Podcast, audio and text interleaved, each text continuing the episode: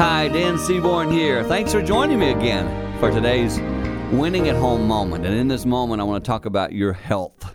And I don't just mean physically, I mean emotionally, spiritually, mentally. I work really hard, especially as I've aged, at doing things that keep me healthy. So many times we spend all of our effort and energy on making sure we make everybody else happy and they're doing how what do they think about me? Hey, forget that a second.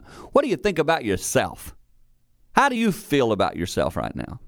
If that's a negative answer, can I say to you, you need to begin to do things that move you toward more positive, healthy thinking about you. Do something you enjoy. Do things that bring you life, bring you energy, bring you encouragement. As I've done that more, it's made me healthier and a better person overall. Guess what that means? I'm better for my family. Guess what that means? I'm winning at home.